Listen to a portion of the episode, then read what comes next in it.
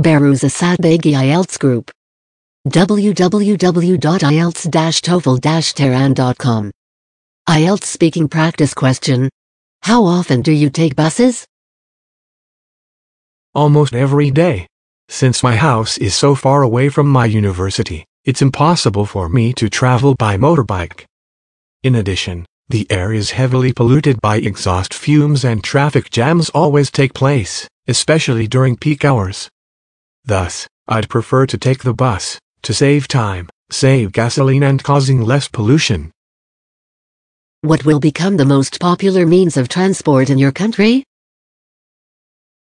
I think buses will take the lead. You can travel the distance without much worries about ticket price or rainy weather outside. Also new buses now offer better services like comfortable seats for the elderly or good air conditioning systems.